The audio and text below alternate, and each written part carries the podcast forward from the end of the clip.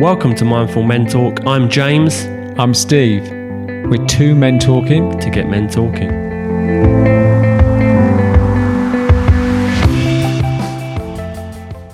Here we go again, Steve. 10 minutes, one bag, two subjects. We're back. Episode two. Same Mindful Small bag? Talk.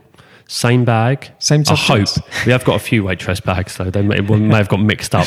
All right. Remnants of some vegetables. Right, so we're on the clock again. We are on the clock. don't we- faff about. Let's Okay, get here on we with go. it. Come Who's picking? Shall I pick? You First? pick. Yeah, Right. you pick. I haven't seen the bag. Oh, here's it. Yeah, good. Okay, yeah, you Still there, pick. same bag. Here we go.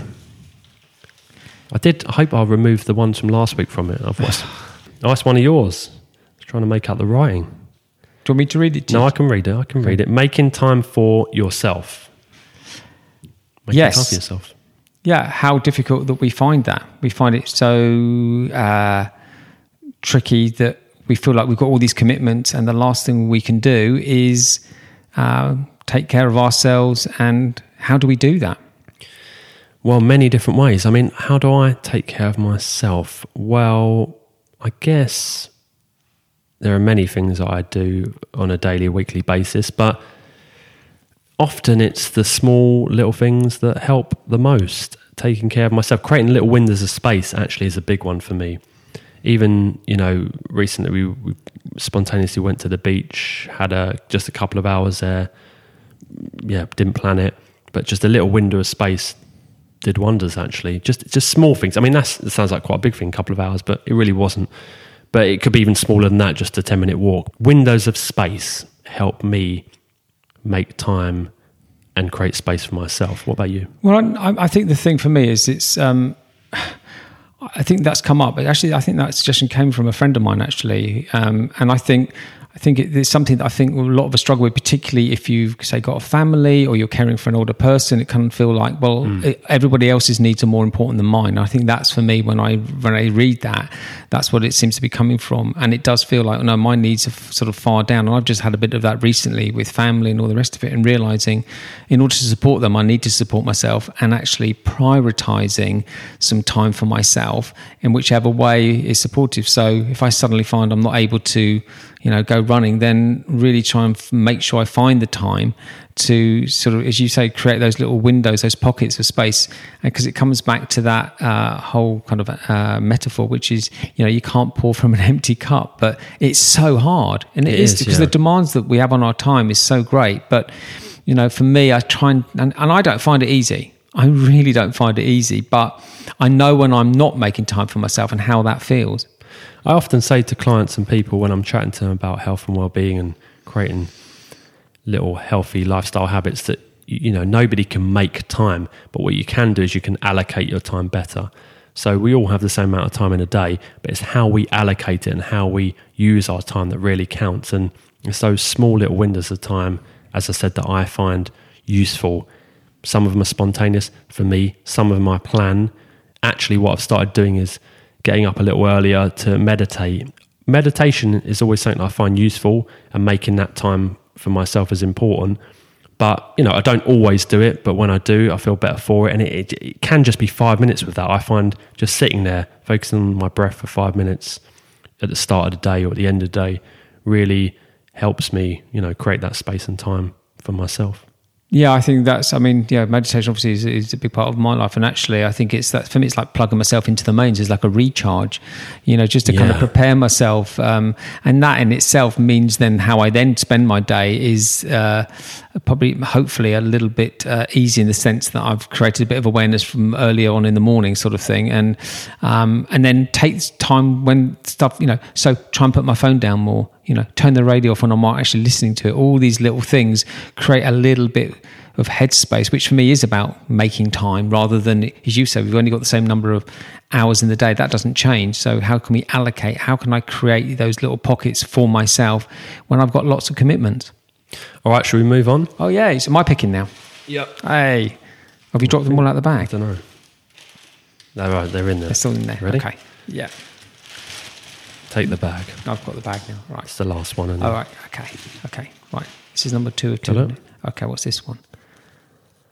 Is Oh. again? This is an interesting one.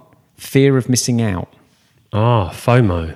Yes, FOMO. hey, yeah. FOMO. Okay. Yes. Have you got fear of missing out Uh, on ha- anything in particular? have you? On on ABBA on the on the new concert. You got fear about that? Oh, do you know that's something that I think is, uh, yeah, it's been very much around. I think You there's, you can find yourself getting caught up in that, and I am. It is kind of a, a, a um, one that's sort of I've been aware of recently, and and I notice it a lot myself. In you know, if we're not careful, we can get sucked into it in all kinds of ways, particularly around social media. You can get a perception that someone's having a better time, and yeah, and it can bring on all kinds of sort of anxieties and oh, good grief, you know that person's doing that, and I must do this, and it's yeah. Before you know it, you can it, it- yeah. I have had I've had situations like that, and I have to kind of now deliberately stop. There's like an energy around it, you know, Yeah. that sense of I must do this, or and then it's kind of well, what does that? Well, so if you didn't, so how about you?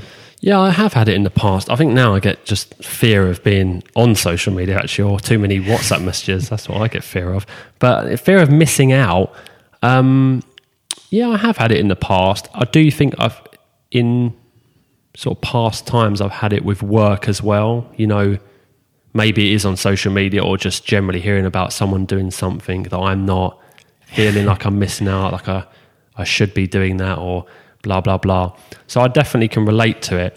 I don't have it so much nowadays. I don't feel like I'm missing out as much, but I, I've definitely had it and I can relate to it. And it doesn't mean it's gone. You know, I'm sure there's something else could trigger it. Who knows? You know, it can happen, can't it? You did, you don't always know something's gonna, what's gonna happen. It could just be something you hear or see, and it just Oh. creates a little trigger. I mean, that is, yeah, absolutely. And actually, it's interesting. What does missing out even mean anyway? What you're Yeah. missing out on?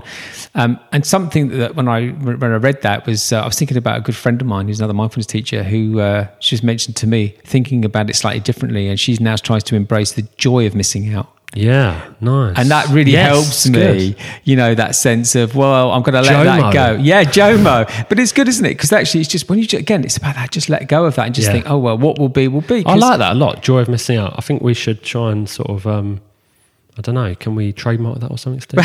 well, I think she's already got the oh, trademark. damn. but yeah, but I just I think there is something because again, it just highlights what we actually frightened of, and you know, it actually does it really matter? What are we really afraid of? Is it just we're fear of regret? We don't want to feel regret or disappointment that something that went ahead, but actually, it's just like, oh well, I made a different choice, and you know, for right now, that that is not right for me to do. I haven't got the time, so instead, I'm going to do this, and I'm really going to be glad that I've let that go, and I'm going to have joy from the fact that I've let that go and, and Exactly. have missed out, even though I haven't, because yeah, and if you do cultivate some some of the other things we talk about in our podcast, like awareness and presence, and you are present in what you're doing and getting joy from that, then yeah, what are you actually missing out on? Because potentially what you're doing now is the most important thing, and you're present in it, and actually that probably is not as good as it looks on social media anyway. Let's it be honest. never is. no, Is it? I No. don't think so. I think you know, rarely is it.